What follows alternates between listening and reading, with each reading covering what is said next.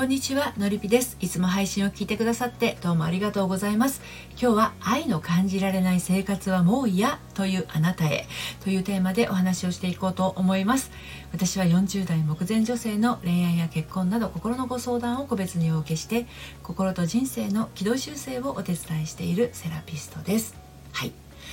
えー、よその家庭を見て羨ましがることになるなんてうん、隣の芝生はね青く見えるって言うけれどうちは最近芝生も生えない糖度冷たい土ですね、はい、のようにあの本当にひんやりした空気が漂ってるんですと。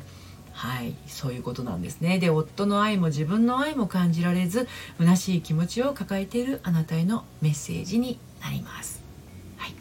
でねあのどうして私のうちだけこんな風なんだろうってあるアラフォー女性の A さんがねあのため息をつく日々にうんざりしてたんですよ。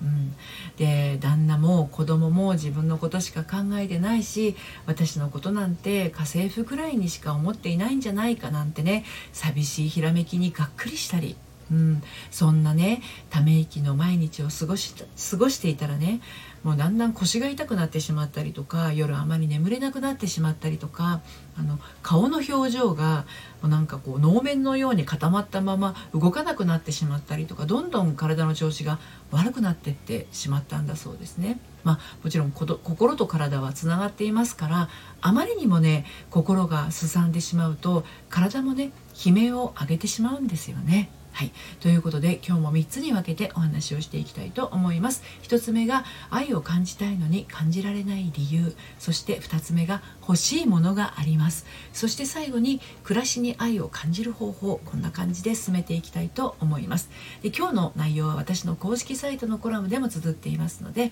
え読んでみたいなというあなたはスタンド FM この配信の概要欄のリンクから読んでみてください。では早速1つ目の愛を感じたいのに感じられない理由についてお話を入っていきたいと思います。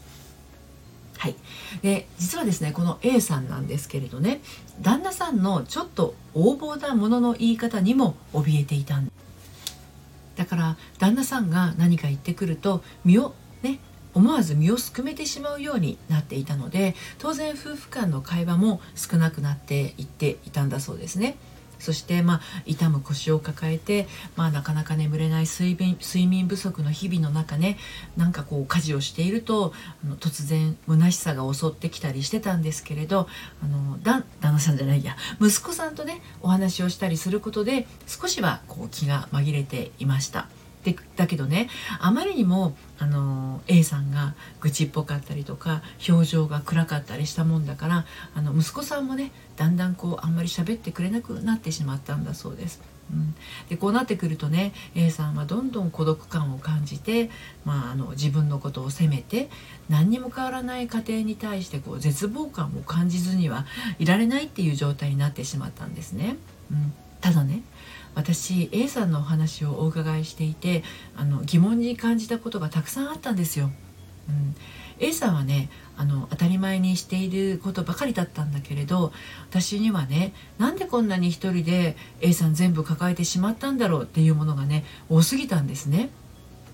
で私とのセッションの中で一つ一つこうお伺いをしていくとね見えてきたものがありました。うん、で A さんもまさかそんなことがこの暮らしの源になっていたなんてって驚かれたようなんですね。はい、で2つ目の欲しいものがありますということについてお話を進めていきますけれどあの A さんがね本当に望んでいた暮らしっていうのはたわいもないものだったんですよ。うん、どこの家庭にもあるような食事の時にみんなで今日あったことを話したり、えー、しながら食べることっていうのもねそのうちの一つだったんですね。だけどそれが叶わないっていうことなんですよね。無言の食卓バラバラの食事時間ただ作ってただ片付けるっていう毎日美味しいともまずいとも言わないそんな家族ねどうしてこんな風になっちゃったんだろうってね A さんは悲しくなったんですね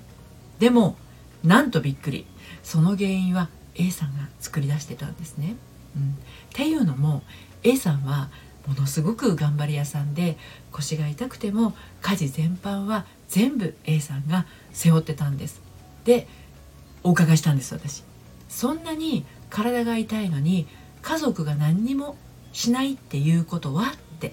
うん、A さんは「え？っ?」ていう感じだったけれどあの A さんの痛みねもしかすると大したことないって思われてるんじゃないかしらって。家族のみんながね、うん、大してあの痛くないって思われてるんじゃないかしらって私が言うとあの A さんがね「そんなことないです。ものすごく痛いです」っておっしゃるんですよ。うん、だからそれ家族に言いましたか？本当に大変そうに言ってますか？今あの腰が痛くて大変だと思っている家事を家族にお願いしたことありますか？って一つ一つゆっくりお伺いするとあの A さんの答えは全部ノーだったんですね。うん、だからあのもうすぐにでもお願いしてくださいね。こんな風にお願いすれば決して悪い結果にはならないですよってお伝えしたところそうか頼っていいんだ甘えていいんだお願いしていいんだって気づかれたわけですよ。うん、であの私とのセッションの後ね A さんはあのゴミ出しとお風呂掃除を、うん、すぐに旦那さんと息子さんにお願いしたんだそうです。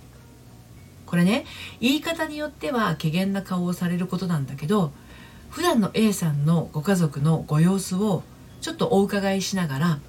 あのお願いの仕方をねお伝えしたんですよセッションの時にね。でその後あの実際に A さんが家族の方にお願いしたわけなんだけどあのお願いされた2人旦那さんと息子さん「うん、嫌そうでしたか?」って後日お伺いしたらですね「いいえ全然ものすごくよくやってくれてます」という答えが返ってきたんですね。そして A さんもっと早くお願いすればよかったって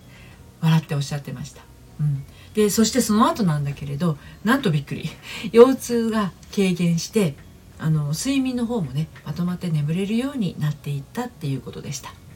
はい、で最後に暮らしに愛を感じる方法っていうことについてお伝えをして今日の配信締めくくっていこうと思うんですけれど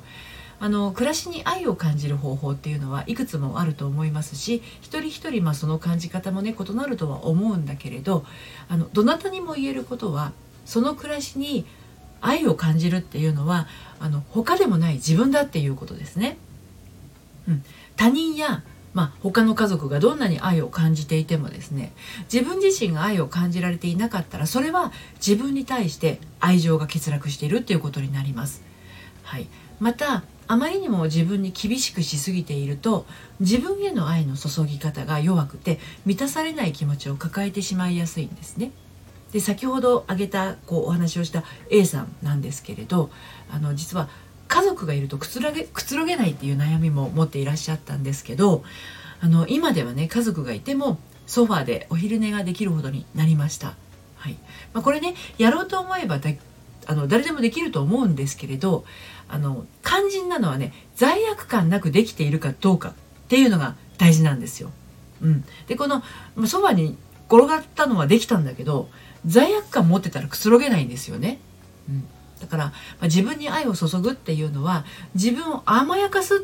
ていうのもあのあるけれどちょっとねそれとはニュアンスが違っていて自分で自分を緩めたり励ましたりできるっていうことなんですね。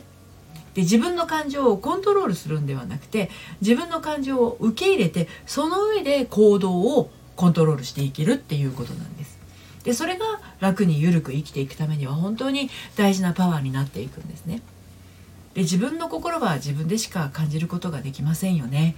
体の痛みも心の痛みも自分しか感じられません。だからこそ助けが必要な時には言葉が必要でそれを伝える努力ももちろん必要なんです。であなたが愛を注いでいる家族ならあなたが弱った時に心に素直に従って気持ちを伝えればそれにこうして愛を注いでくれると思うんですよ A さんのようにね。うん、で A さんが愛の感じられない家庭だと思っていた我が家が実は愛にあふれていたっていうことに気づけたのはあの真実の声をね A さんの体の中から発することができてからでした。はいということで今日は愛の感じられない生活はもう嫌というあなたへということについてお話をしてきました。はい。今日の内容は私の公式サイトのコラムでも綴っていますので読んでみたいなというあなたはこの配信スタンド FM のですね配信の概要欄のリンクから読んでみてください。会話が凍りついてしまった我が家でも雪解け水のように溶けていくのかなね、愛のある家庭を取り戻したいなというあなたはご相談ください。ご相談はこの配信スタンド FM のリンクですね。概要欄のリンクから、えー、受付をしています。そしてねあの毎週金曜日はメルマガを発行してるんですけれども悩みで心がよどんでしまったアラフォー女性のハートがみるみる透明度をアップして悩みを突破していく秘密をお届けしています。結婚していてもしていなくても恋愛していてもこれから恋愛する予定の方もですねヒントがたくさん詰まったメルマガですのであの気になったら登録してみてください。バックナンバーが読めないメルマガですのでねピンときた時にどうぞ。はい。配信の概要欄から受付しています。ということで今日も最後までお聴きくださってありがとうございました。それではまた。さようなら。